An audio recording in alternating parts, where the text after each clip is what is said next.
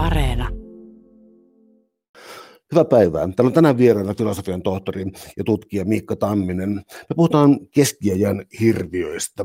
Sä oot tekemässä yliluonnollisista hirviöistä omaa kirjaa, mutta miksi et käytä näiden kohdalla termiä sitä, että ne eivät ole ää, yliluonnollisia tai tällaisia? Ne kuuluu vain niin luonnon käsitykseen, niinkö? Joo, tässä tota, olisi tullut niin valtavan iso kirja, jos mä olisin kirjoittanut kaikki hirviöt samaa kirjaa.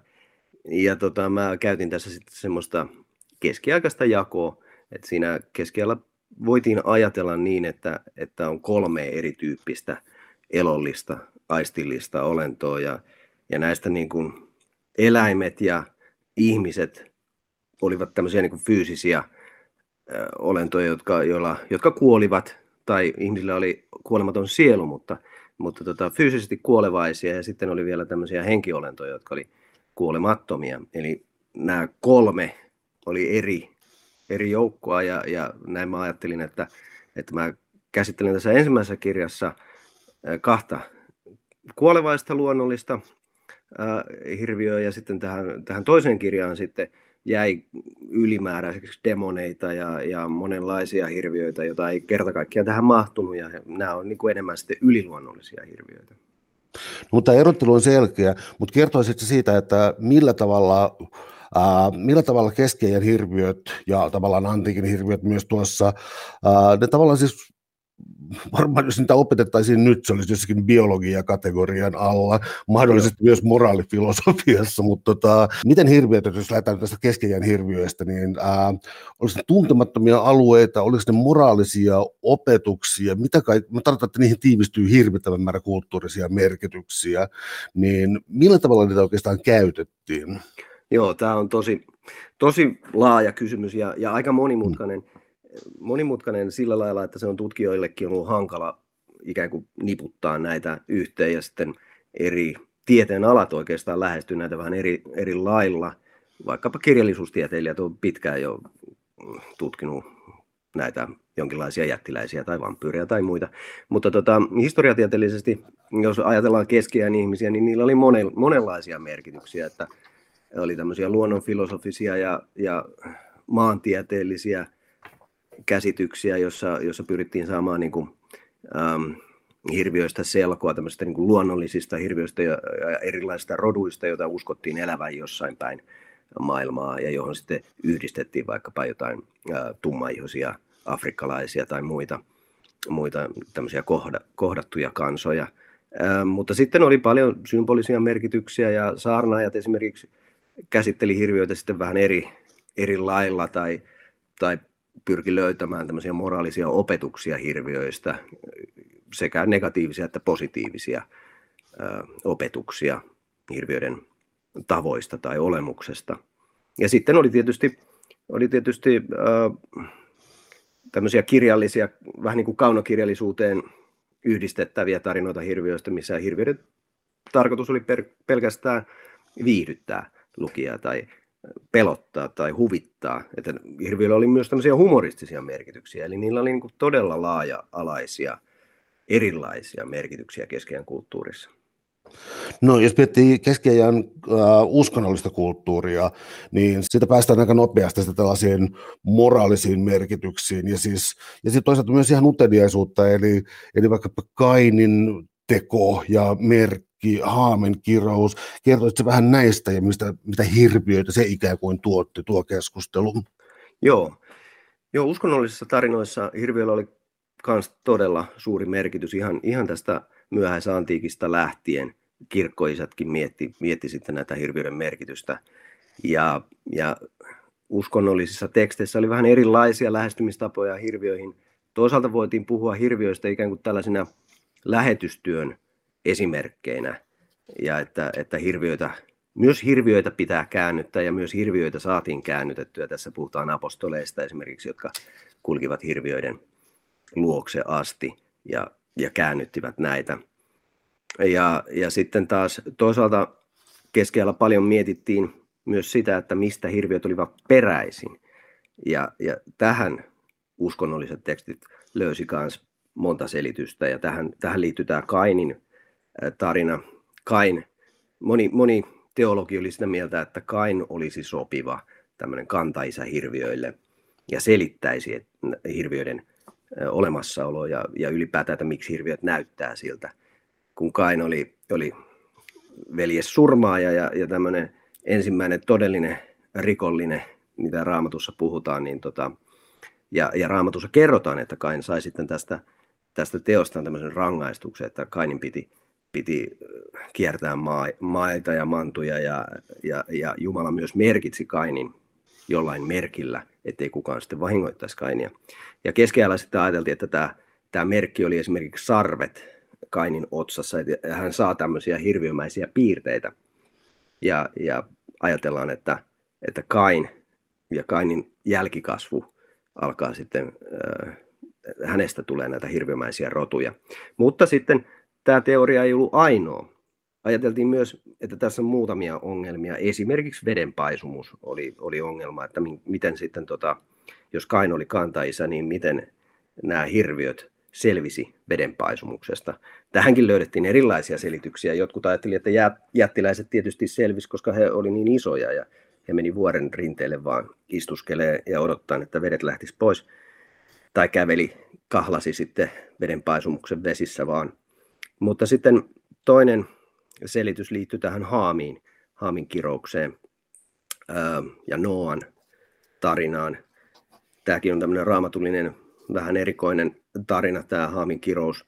Tässä Haamin tai Noa vedenpaisumuksen jälkeen, niin hän rupeaa viljelemään viiniä ja, ja, ja sitten hän humaltuu näistä omista viineistänsä ja sammuu. Ja sitten tuota, hänen tuota, poikansa tulee, tulee paikalle ja näkee Noan sammuneena ja, ja sitten toi poika ei peitä Noan alastomuutta, vaan juoksee kertomaan tästä sitten velillensä tästä tapauksesta ja, ja sitten kun Noa herää, niin hän on hyvin kiukustunut, että näin pääsi käymään. On erikoinen tarina ja, ja keskiajalla sitä, sitä yritettiin tulkita, että mitä tällä tarkoitetaan ja, ja siitä on monenlaisia tulkintoja, mutta yksi tulkinta on sitten, että, että tämä, tämä, tästä tulee orjienkin orja ja kaikki Haamin, Haamin tota, tulevat sukupolvet ovat orjien orjia, niin että tällä olisi sitten joku liitos näiden hirviöiden syntymään ja, ja tällä on myös sitten tähän orjakauppaan esimerkiksi ää, yhtymää, että on ajateltu, että tai tällä tarinalla on oikeutettu sitten afrikkalaisten orjuuttamista vuosisatoja. Tämä on vähän spekulatiivinen kysymys, anteeksi siitä, mutta siis kätke häpeäsi on tämä, niin kuin siis se, mitä on tullut vastaan. Englannissa joskus niin hide your shame. Joo. Eli, eli, eli, siis todellakin tällainen, joka on yksi piirre, joka erottaa ihmisen muista eläimistä. Joo. Eli, eli häpeän tunne omasta alastomuudesta. Joo, Joo ja tämä oli itse asiassa kanssa keskustelussa keskiajalla esillä tämä, että, että kun joitakin hirviörotujen tämmöistä järjellistä ajattelua tai rationaalisuutta pohdittiin, niin sitten huomattiin, että kun osa hirviöistä sitten pukeutuu vaatteisiin, niin tämä tarkoittaisi sitä, että he osaavat, he ymmärtävät hävetä tätä, tätä sukuelimiä ja, ja, ja se osoittaa, että he ovat rationaalisia ja osoittaa, että heillä on sielu ja, ja tätä heidät pitäisi myös sitten käännyttää kristinuskoon. No entä sitten olemassa olevat heimot ja kulttuurit? Tällainen, tarkoitan sitä, että no, sanoisin, että jos olisin nykyään hirviöuskoinen, niin mä sijoittaisin niitä vaikkapa jonnekin Etelämantereelle tai, tai jonkun K2-vuoren johonkin kummaan onkaloon, jonnekin, mitä ei ole vielä tutkittu, vielä selkeää, josta on kuullut ehkä jotain huhupuheita tai jotain tämän kaltaista. Eli merkkaisiko nämä samalla ikään kuin sivistyneen maailman rajoja? Joo, joo tällä oli just tämmöinen tämmöinen merkitys kanssa, koska maailma tunnettiin niin huonosti ja, ja näitä karttojakin, mitä silloin silloin tota, piirrettiin, niin, niin sinne äärirajoille, mistä ei ollut mitään tietoa, niin sinne voitiin asettaa sitten turvallisesti näitä hirviöitä vähän niin kuin rajaamaan sitä maan piiriä ja että, ja että sieltä ne sitten löytyy, mistä paljon puhutaan ne hirviöt, mutta ne on turvallisen kaukana normaaleista ihmisistä ja, ja, ja sieltä tota, ne eivät eksy tavallisten luo. Mutta, mutta tässä oli niin kuin kaksi lähestymistapaa tai useampiakin, mutta, mutta myös ajateltiin, että näitä hirviöitä oli lähellä esimerkiksi merialueilla ja sitten, sitten tämmöiset kaukomatkailijat usein, jotka ei mennyt kauaskaan, että jos Englannista saatettiin mennä vaikka Irlantiin, niin irlantilaiset saattoi olla aika hirviömäisiä, ainakin näissä kertomuksissa. Ja sitten taas, taas afrikkalaisia näitä kohdattiin, niin näiltäkin löytyi näitä hirviömäisiä piirteitä ja yhdistettiin heidän ä, ulkoisia ominaisuuksia näihin hirviömäisiin rotuihin. Eli, tota, eli tässä on niin kuin läheltä ja kaukaa hirviöitä, mutta osittain se on tämmöistä ä, tuntemattoman kaukaisen selittämistä. Täällä on tänään siis vieraana tutkija ja filosofian tohtori Miikka Tamminen. Me puhutaan keskiajan hirviöistä. Mm, kirjallisuus oli myös mielenkiintoista tuon aikana, niin, niin sanotut bestiaarit. Tämä suosittu kirjallisuuden laji, mistä oli kyse? Joo, bestiaarit oli, tota, oli sellaisia, sellainen kirjallisuuden laji, joka ihan antiikista tämäkin niin kuin polveutuu. Keskiajalla se oli hyvin suosittu kirjallisuuden laji. Siinä, siinä tota, kerrottiin eläimistä. Ja, ja tämä oli vähän tämmöinen sekoitus, että siellä kerrottiin ihan tämmöisiä tosiasiallisia – ähm, havaintoja eläimistä, miten eläimet toimivat ja, ja millaisia eläimiä on. Ja ihan tässä oli kotieläimiä ja kissoja ja siilejä ja muita käsiteltiin pestiaareissa, mutta sitten, sitten tämä, tähän kirjallisuuteen tuli myös samoissa kirjoissa, samoissa teksteissä käsiteltiin sitten eksoottisempia eläimiä, joita ei Euroopassa oikein tunnettu, vaikka krokotiileja ja, ja norsuja ja, ja tällaisia. Ja sit näissä alkaa ehkä nämä havainnotkin jo menee vähän semmoisen uskomus, uskomuksiin enemmän. Ja sitten, sitten käsiteltiin myös ihan fiktiivisiä eläimiä, eli, eli vaikkapa yksarvisia tai, tai lohikäärmeitä, ja, ja kerrottiin näiden ominaisuuksista.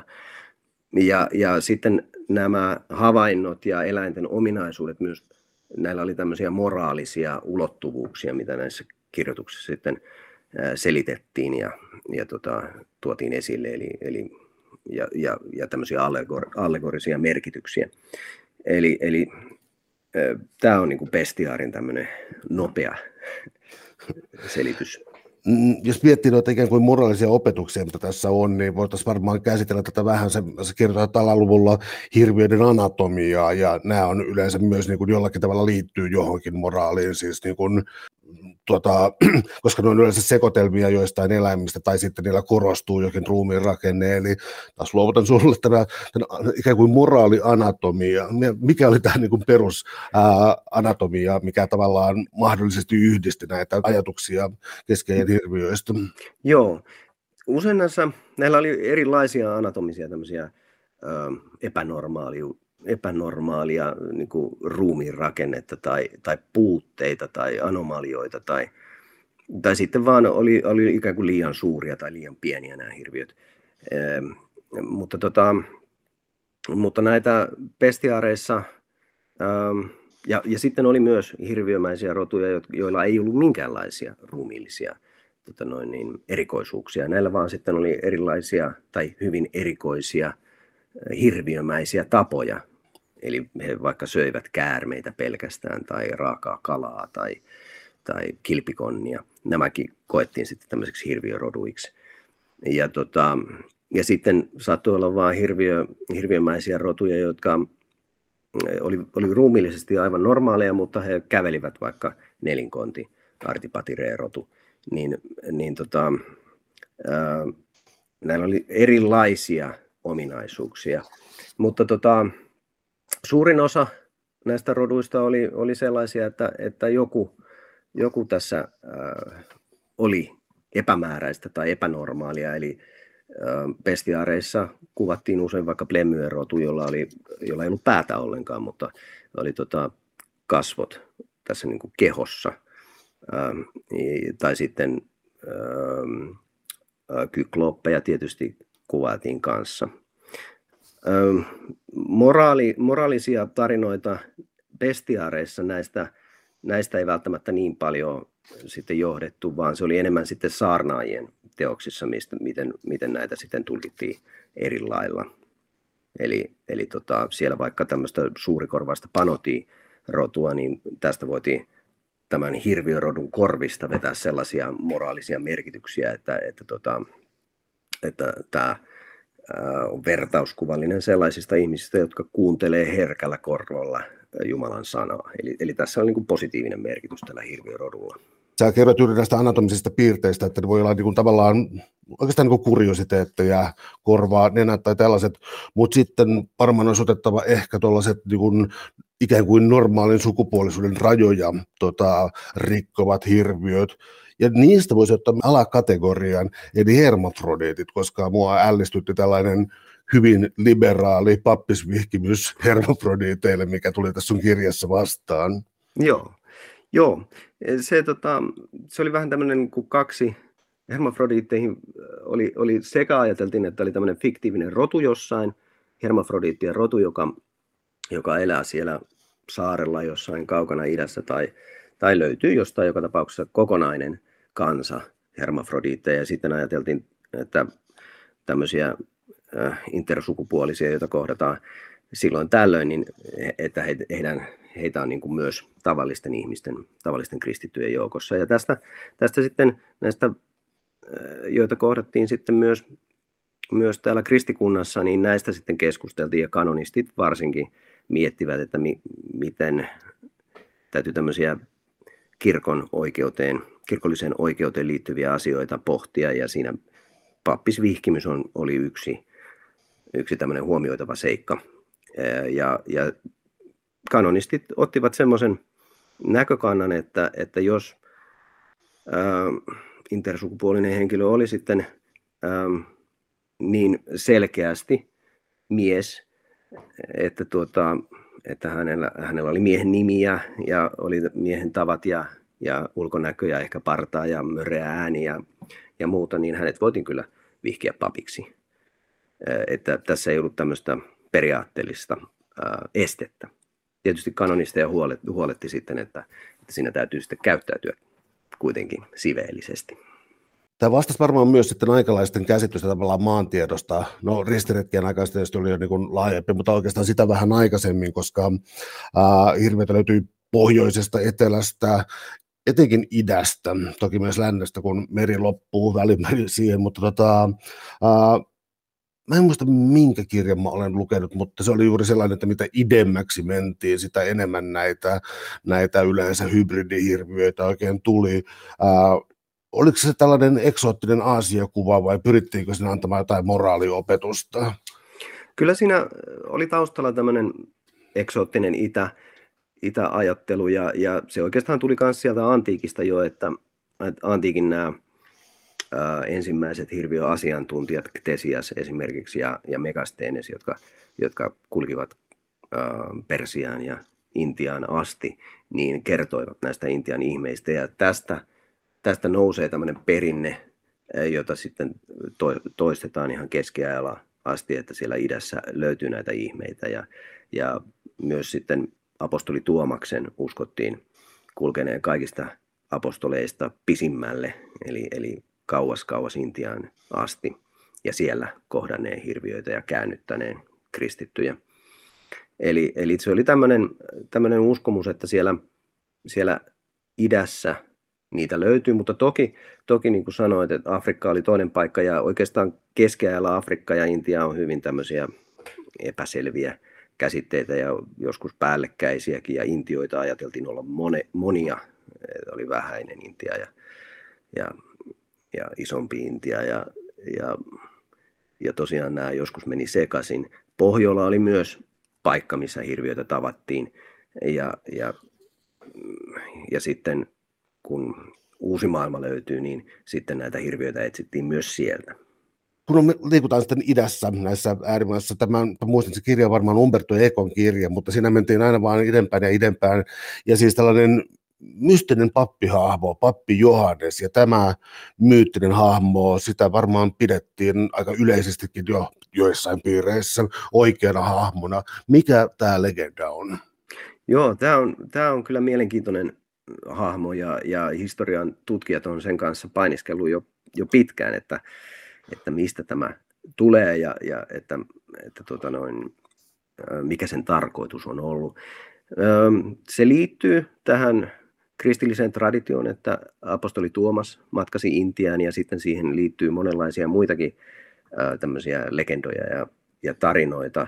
Ja sitten tässä 1000, 1100-luvulla niin alkoi latinalaisessa kristikunnassa kierrellä tämmöinen pappi Johanneksen kirje, jota, jonka alkuperää on tutkittu paljon ja, ja tota noin, niin sitä ei tiedetä, mistä se, mistä se on tullut. Ja siihen on monta teoriaa, että, että mikäköhän se saattaa olla. Tämä kirje on, on omistettu Byzantin keisarille ja se alkaa tällainen ihan diplomaattisesti diplomaattisin sanankääntein, mutta sitten, sitten aika nopeata siinä aletaan vähän kreikkalaisia pilkkaamaan. Ja, ja muutenkin tämä sävy on, on semmoinen e, epämääräinen, vähän humoristinen. Ja, ja se on myös latinan kielellä kirjoitettu, eli, eli se ei ole alkuperäinen, sitä ei ole niin kreikkalaisille tarkoitettu. Ja yhtään kreikankielistä versio ei tästä kirjasta tunneta, mutta monia, monen, monella muulla kielellä. Se, se käännettiin tosiaan keskiajalla sitten nopeasti monelle kielelle ja, ja se saavutti suuren suosion tämä kirje. Ja, ja se kierteli, kierteli tota, ää, Euroopassa, hoveissa. Ja, ja Paavikin kuuli tästä ja Paavi itse asiassa lähetti sitten oman kirjeen pappi Johannekselle, mutta siis tämä kaikki, pappi Johannes on fiktiivinen hahmo ja tämä kirje ehkä on ollut jonkunlainen vitsi tai, tai sitten se on, ähm, sillä on voinut olla jotain muitakin merkityksiä, esimerkiksi se on saattanut olla tarkoitus äh, ristiretki-intoa äh, saada aikaiseksi tai, tai, tai sitten se on vain jonkun, jonkun tylsistyneen muunkin keksintö, että tehdäänpä tällainen. Mutta, mutta tosiaan monet, monet usko sitten, että tässä kirjassa on, on, on totuuden häivää. Ehkä, ehkä sitä ajateltiin, että se saattaa olla vähän tämmöinen äh, liioitteleva. Tai, tai tota, että kaikki osat ei välttämättä ole ihan paikkansa pitäviä. Moni varmaan suhtautuu vähän kriittisesti niihin hirviöihin, mitä siellä mainitaan ja muuta, mutta, mutta pääasiassa sitä ajateltiin, että, että Intiassa on joku tällainen pappi Johannes, pappiskuningas, joka hallitsee siellä idässä valtavaa valtakuntaa, rikasta valtakuntaa ja jossa, jossa myös asuu näitä hirviöitä. No tämä maantiede, maantiede aiheutti myös jonkinlaisia uskonnollisia ähm, uskonnollisia ongelmia, koska esimerkiksi siis maapallon vastakkaisella puolella, tuolla toisella puolella, Australian kohdalla, niin nämä ihmiset ää, kuitenkin olivat alttiita tipahtamaan sieltä pois. Eli, eli, eli oliko tämä niin kuin maltillinen muoto, vai olisiko sinnekin vielä pitänyt tehdä jonkinlaisia ristiretkiä? Niin, tämä oli, tota, tämä oli tämmöinen avoin kysymys, ja, ja tästäkin tosiaan jo antiikista periytyi tämmöinen käsitys antipodes-ajattelu, että, että maapallon toisella puolellakin on, on tota maata. Ja sitten keskellä tätä sitten pohdittiin, että, että, tota, että voiko siellä olla maata. Jotkut teologit otti sellaisen kannan tähän, että, että toki maapallo on pallo, mutta tota, se ei välttämättä tarkoita, että sillä toisella puolella on maata, että siellä voi olla merta. Ja jos siellä on maata, niin siellä ei välttämättä ole ihmisiä. Tämä oli sillä lailla ihan relevantti teologeille ja hankalakin kysymys siinä mielessä, että jos siellä olisi ollut ihmisiä, niin, niin tässä sitten ruvetaan, tai niin kuin kyseenalaistetaan monia tämmöisiä kristinuskon totuuksia, kuten se, että, että tota, Adam olisi ensimmäinen ihminen ja että millä lailla sitten tästä ensimmäisestä ihmisestä, miten, miten hänen jälkeläisiä olisi jollain lailla päässyt tänne valtameren toiselle puolelle, maapallon toiselle puolelle olevaan maahan. Ja sitten taas toisaalta Kristus kuoli kaikkien ihmisten puolesta, mutta millä lailla sitten tämä ilosanoma ja, ja Kristuksen kuolema hyödyttäisi näitä toisella puolella asuvia, jotka ei koskaan kuulisi tästä tai, tai tietäisi tästä.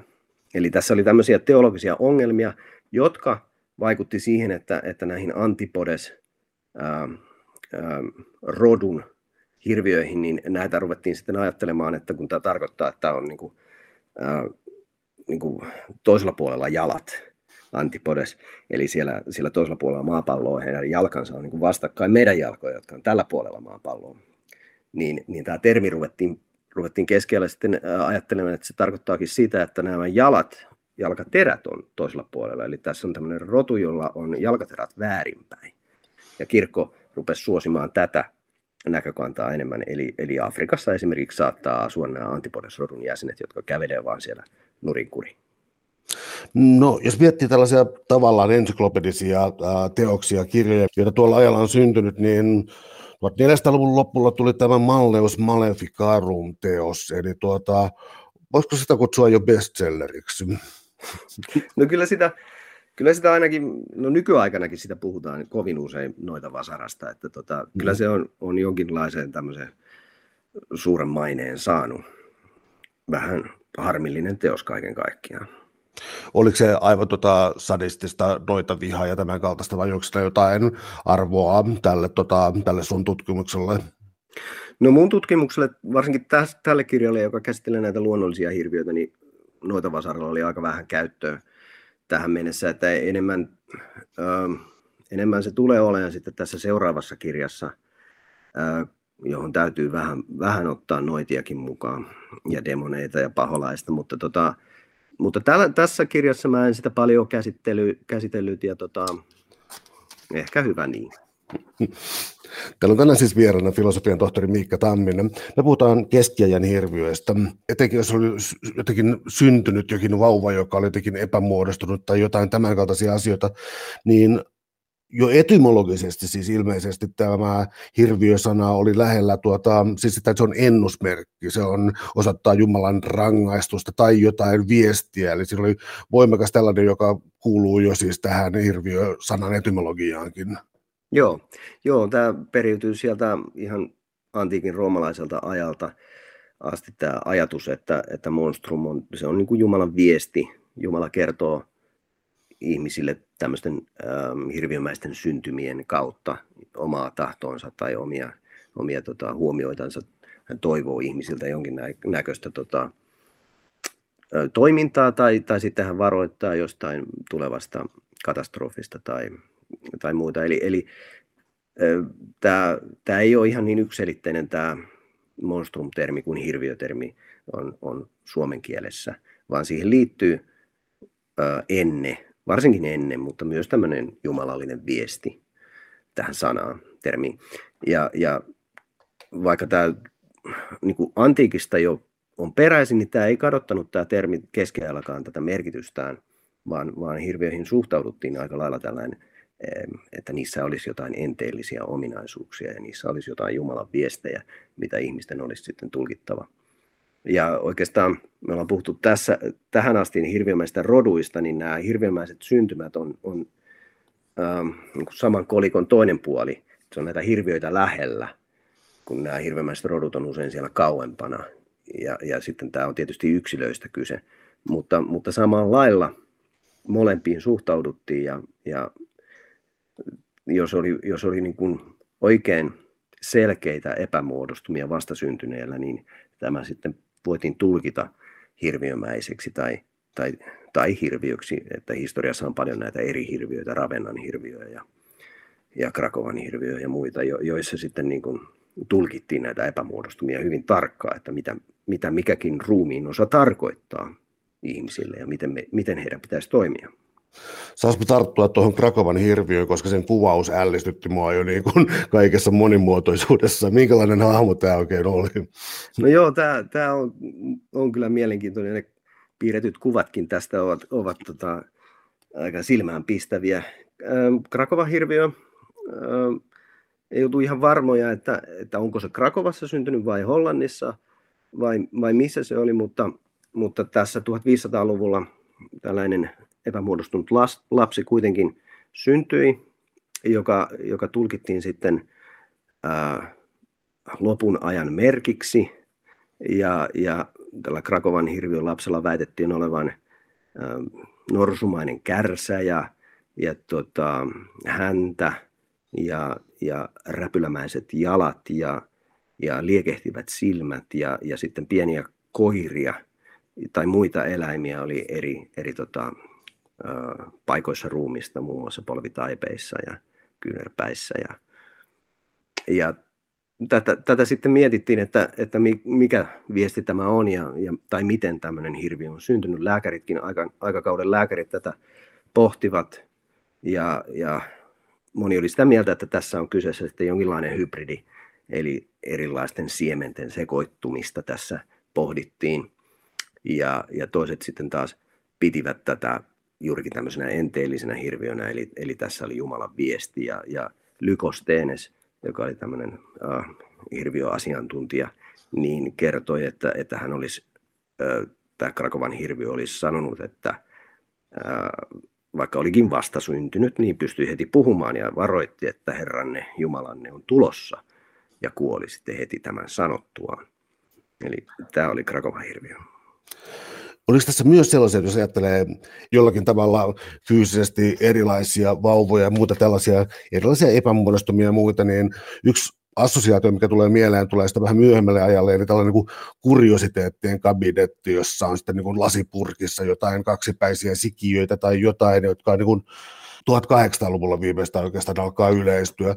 Oliko näillä hirviöillä samanlaisia piirteitä, siis Joo. puhdas uteliaisuus tai jokin sellainen? On, on. Juuri näin voi ajatella ja sitä voi näitä, näitä sitten 1700-luvun lopun, 1800-luvun kummajaisiin ja sirkus, sirkus ähm, hahmoihin niin hyvin, että tässä on tämmöinen historiallinen tausta, joka, joka sitten johtaa sellaisiin ja, ja sitten lopulta lääketieteellisiin läpimurtoihin ja ymmärrykseen, että mitkä, mikä, mikä tässä vaikuttaa mihinkin.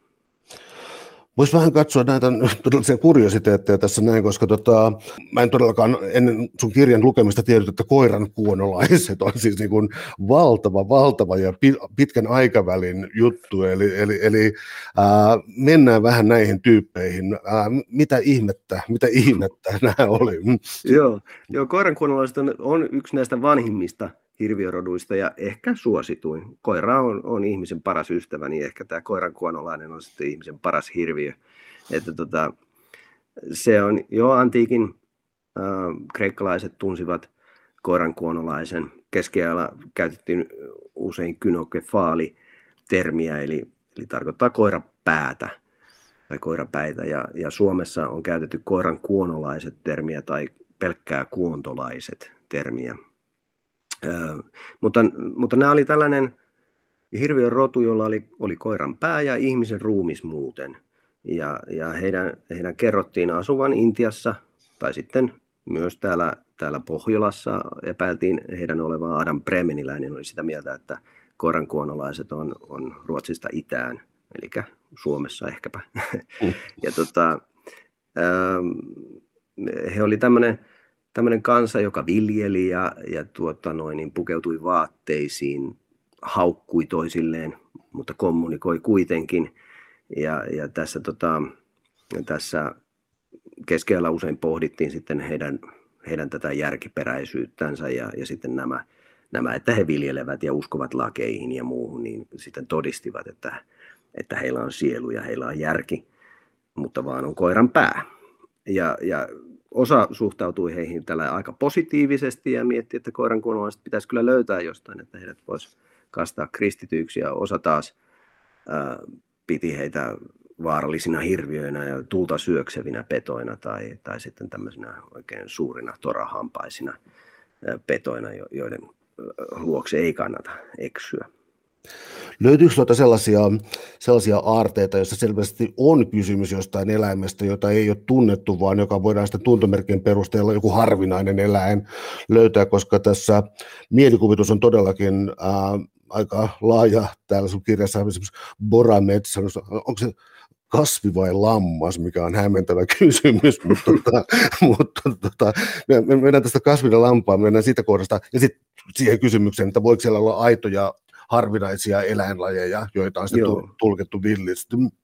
Joo, kyllä mä, tätä on paljon pohdittu ja, ja sitten monenlaisia teorioita on. Tietysti se on vaikea sanoa, kun nämä hirviöiden historia on sellainen, että se karkaa se tarina aina vähän käsistä ja sitten yhtäkkiä ollaankin niin kaukana jo siitä ehkä siitä alkuperäisestä, mihin, mihin näitä on voitu sekoittaa. Mutta koirankuonolaisia esimerkiksi on mietitty, että että josko ne olisi paviaaneja ollut, jotka olisi, olisi saanut aikaiseksi tämmöisen ää, uskomuksen. Sitten myös viikingit on yhdistetty koirankuonolaisiin siinä mielessä, että viikingeillä oli, oli tämmöisiä karhu ää, niin päähineitä välillä, ja jos viikinkivainojen uhrit olisi sitten luulle, luullut näitä koirankuonolaisiksi. Ähm, eli, eli tässä voi olla tällaisia taustoja. Tämä, äh, tämä kasvilammas saattaa olla vaikka puuvillaan liittyvä erehdys tai uskomus, mutta, tota,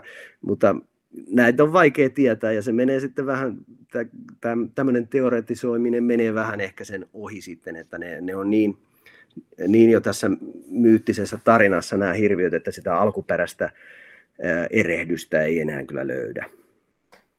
No, jos me lähdettiin jo alussa tuossa liikkeelle tavallaan siitä, että tunnistaa häpeänsä, eli, eli sukupuolisuutensa, alastomuutensa ja niin edelleen, niin ää, yksi aika ymmärtääkseni aika usein käytetty, korjaa jos mä oon väärässä, mutta on siis kesken kohdalla siis nämä naishahmot, jotka ilmestyvät miehille unessa, mutta myös sitten toisinpäin, siis inkubus ja sukkubus ja, ja, ja siis tämän kaltaisia seksuaali hirviöitä.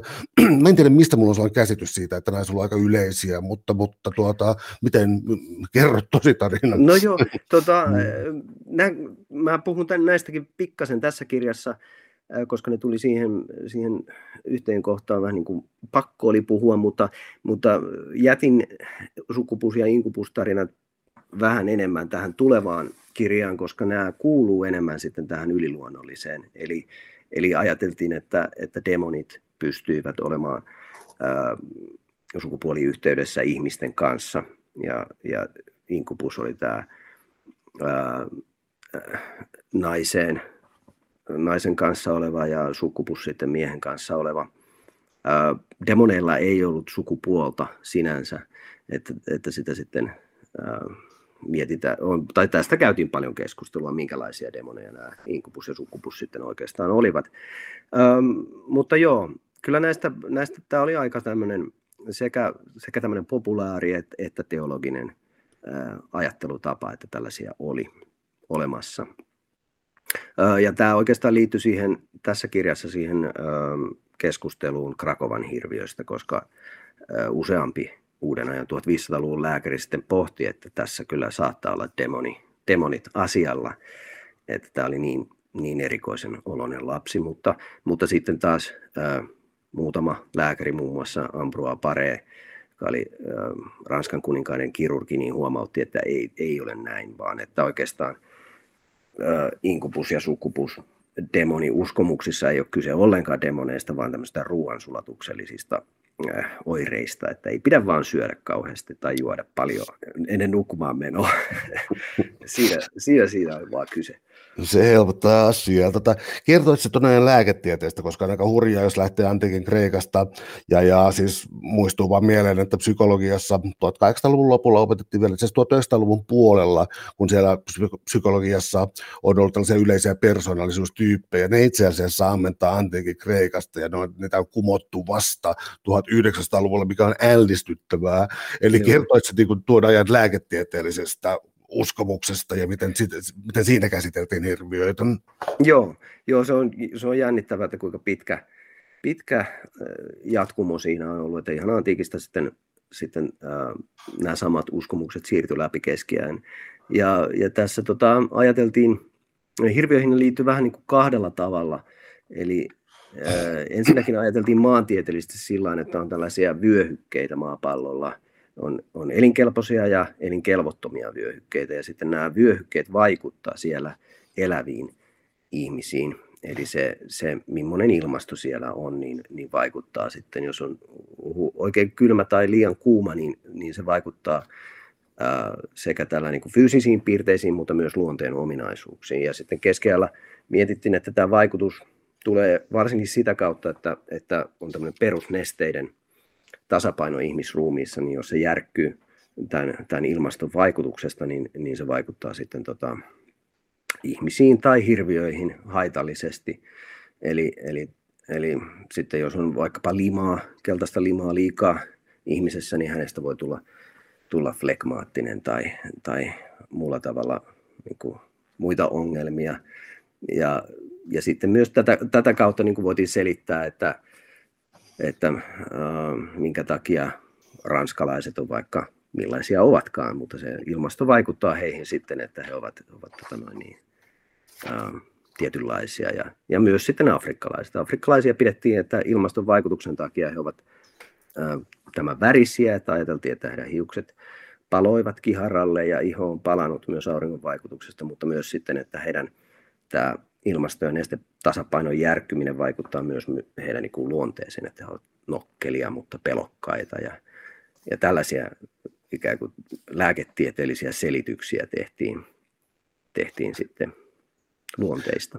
Miten sitten maantiedettä? Oikeastaan nyt mä tarkoitan sillä sitä, että tuntuu olevan myös jonkinlainen kilpajuoksu siihen, että vuosisatoja olisi tavallaan niin pakko miettiä, että löytyä, löytää raamatussa olevia kansoja. Ja, ja, ja, ja tällaisia, joista siis suuri osa kadonneita. Ja tämä on myös tällainen vähän läpi länsimaiden historian oleva juttu, eli siis eikö tämä niin goottilainen äh, oppi niin jatka sitä 1600-luvulla ja siksi meillä on nationalismi niin. ja, niin, ja niin edelleen, eli tota, äh, mikä tämä oli tämä niin kuin, oliko se nimenomaan Eden, alkuperäinen Eden vai jokin, eli, eli, eli miten tämä niin jäsentyi, tämä maantieteellisessä hengellinen Joo, asia? Jo, jo se, on, se on just näin, että raamat, raamatusta yritettiin löytää niin kuin ensinnäkin hirviöiden kantaisa kain, mutta sitten myös muiden kansojen mahdollisia kantaisia.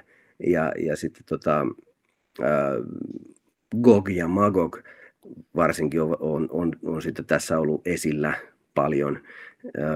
Ja, ja nämä, nämä koettiin myös tämmöisiksi hirviökansoiksi keskiajalla oikein tämmöisiksi saastaisiksi kansoiksi, jotka teki paljon tuhotöitä ja sitten ne äh, liitetään paljon apokalyptisiin tämmöisiin visioihin ja, ja kovasti kun maailmanloppu on odotettu eri vaiheissa, niin aina ne Magog ja Gog jostain ovat, ovat tulossa äh, keskiajalla. Mutta sitten tässä, tässä tota, uuden ajan alussa ruvetaan myös sitten miettimään, että, että ketä ne Magog ja Gog mahdollisesti olivat, ja, ja ruotsalainen historiankirjoitus tässä näin rupeaa miettimään, että, tota, että ruotsalaiset saattaisi polveutua Magogista, ja, ja sitten, sitten myös suomalaiset tulevat tähän mukaan siinä mielessä, että, että ajatellaan, että, että tämä Magog ja Magogin pojat olisi ensin saapunut Suomeen ja sieltä matkaneet Ruotsiin ja, ja perustaneet siellä sitten kuningaskunnan ja, ja näin sitten Magog olisi ollut myös kaikkien suomalaisten kantaisä. No jos ajattelee, että jotkut näistä hirviökäsityksistä oli ikään kuin uh, uskonnollisia, osa, osa taas tällaista myyttistä tarustua, niin sulla on alaluku jättiläisen reisiluu ja muita löytöjä, mikä antaisi ymmärtää sitä, että luultavasti aitoja uh, fossiileja tai muita luujäänteitä on ollut, siis uh, jotka varmaankin ajan mittapuilla on varma todiste siitä, että ainakin ennen oli tota, jättiläisiä. Niin kertoitko tällaisesta niin evidenssiperustaisesta hirviöopiston? Joo. Joo, tässä, tässä keskiajalla uskottiin, välillä tuli, tuli vaikka valaan luita rantaan, niin nämä saatettiin selittää, että tässä on jättiläisen luista kyse. Ja tämä, tämä löytö, mistä mä puhun kirjassa, niin se liittyy sitten jo uuden, uuden ajan tai uuteen maailmaan, koska konquistadorit sitten ihan kuvernöörin käskystä yrittivät löytää hirveämäisiä rotuja Amerikasta. Ja, ja tota, muun muassa Panoti-rotua etsittiin ja Blemyä-rotua etsittiin ja Amazoneja vähän sieltä ja täältä, ja, ja, ja sitten näiden etsintöjen tuloksena löytyi, löytyi sitten ilmeisesti mammutin tai, tai mastodontin ää, luu, jo, jonka tota, Cortes lähetti laivalla Karle viidennelle Espanjaan lahjaksi, mutta, mutta ja tämä on ilmeisesti saapunut Eurooppaan tämä luu, mutta se on nykyään kadoksissa, että sitä ei tiedetä mihin, mihin se on mennyt. Mutta, mutta näitä todisteita kyllä, kyllä etsittiin aktiivisesti ja löydettiin. Kuinka vilkasta vielä tuo keskustelu keskiajalla tästä oli, koska hirviöistä oli, koska urbaanilegendoihin kuuluu aina se, että, että kaverin kaverille oli käynyt jotakin ja tällä tavalla, ja täällä näitä kaverin kavereita on sitten Aleksanteri Suuri ja mitä lienee, mutta siis nämä matkakertomukset ja niiden epäviralliset revisionistiset painokset kai näitä ajoi. Ää, oliko nämä ikään kuin matkakertomukseksi asetettuja tällaisia ja perustuiko useinkin historiallisiin hahmoihin? Kyllä nämä, kyllä nämä oli sillä lailla yleisiä, että kyllä, kyllä näistä niin kuin puhui kaikki, jotka, jotka halusivat esi- esimerkiksi, että heidän tekstinsä tulee luetuksi. Ja, tota, ja sitten esimerkiksi ensyklopedistit niin ajattelivat, että, että heidän on pakko kyllä mainita nämä, koska tämä on niin kuin olennaista tietoa maailmasta. Ähm, ähm, matkakertomuksiin on, on ehkä niin, että kaikissa matkakertomuksissa ei hirviöistä puhuta, mutta useimmissa puhutaan. Ja, ja joskus sitten näitä saatettiin lisätä, jos, jos tästä alkuperäisestä matkakertomuksesta puuttuu hirviöitä, niin niitä voitiin sitten vähän lisätä siihen, että se kertomus olisi parempia, että, että lukijat ja kuulijat tykkäisivät siitä enemmän. Eli ne oli kyllä semmoinen puheen aihe, mistä, mistä niin kuin, mikä, mitä haluttiin kuulla ja keskustella. Sellainen asia vielä, että tuota, toi keskiajan ää, uteliaisuus tätä hirveitä kohtaan on vähän yllättävä, koska siis mä oon huomannut, että kun haastattelee keskiajan tutkijoita, niin omat surkean huonot käsitykset, käsitykset murtuu siinä hyvin helposti, ajat, ajattelee, että siinä oli mukaan tuhat vuotta tietynlaista kulttuuria tai jotain sinne päin. Mutta yksi, minkä mä olisin ehdottomasti niin kuin laittanut tähän keskiaikamyytin piikkiin, olisi se, että jotkut epämuodostuneet lapset suunnilleen heitetään tuleen tai jotain tällaista, mutta tota, mua ällistyttää tämä uteliaisuus, jolla näihin suhtauduttiin. Oliko se noin avointa tietyllä tavalla? No joo, kyllä siis uteliaisuutta näihin, näihin liittyy, liittyy mutta, mutta tietysti sillä lailla ehkä – sekin on hyvä huomata, että, että epämuodostuneita lapsia ei heitetty tuleen, että, tota, että näihin suhtauduttiin silti, ja, ja meillä on säilynyt esimerkiksi lakitekstejä, missä puhutaan hirviöistä, mutta tässä niin kuin lakitekstissä korostetaan, että, että epämuodostumat eivät tee lapsesta hirviötä, että ei, ei jos jollain on kyttyrä selkä tai liian vähän raajoja tai, tai, tai jotain muuta epämuodostumaa, niin se ei tarkoita, että on hirviö, että sitten hirviö on sitten eri asia. Eli, eli tota, että nämä on sitten ihan, ihan poikkea, poikkeuksia nämä tämmöiset Krakovan hirviöt ja, ja muut, jotka sitten lasketaan ihan, ihan hirviöiksi.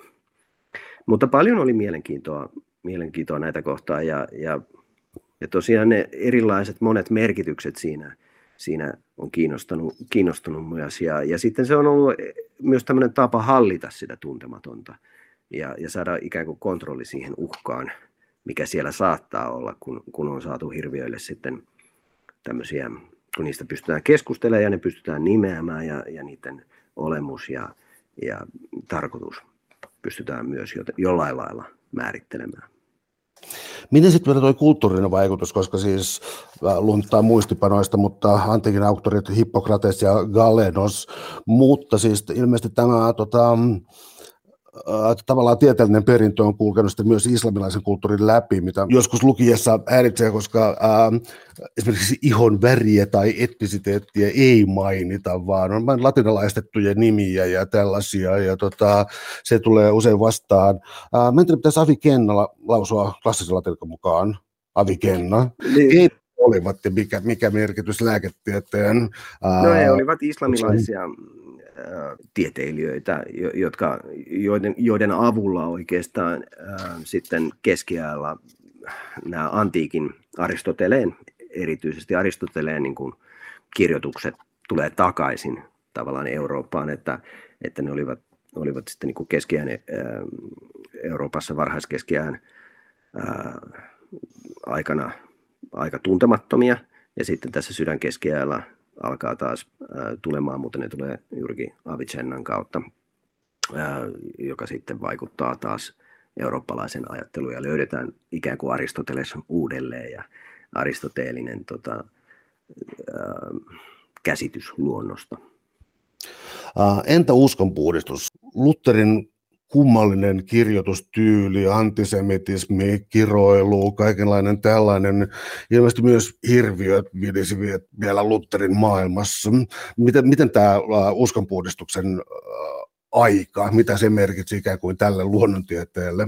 Joo, ei siinä, siinä ei niin suurta murrosta ehkä ole, kuin jotenkin ollaan totuttu ajattelemaan, että keskiaika oli keskiaika ja sitten tulee uskonpuhdistus ja tulee, tulee Luther ja muuta, että se, se muutos, mikä tapahtuu, niin tapahtuu hitaammin ja, ja hirviöidenkin suhteen. Tässä on jo, jo jonkin aika vähän semmoista pientä muutosta, että ehkä vähemmän puhutaan hirviömäistä roduista ja enemmän ruvetaan puhumaan tämmöistä hirviömäistä yksilöistä. Ja taas se enteellisyys löydetään oikeastaan uudelleen.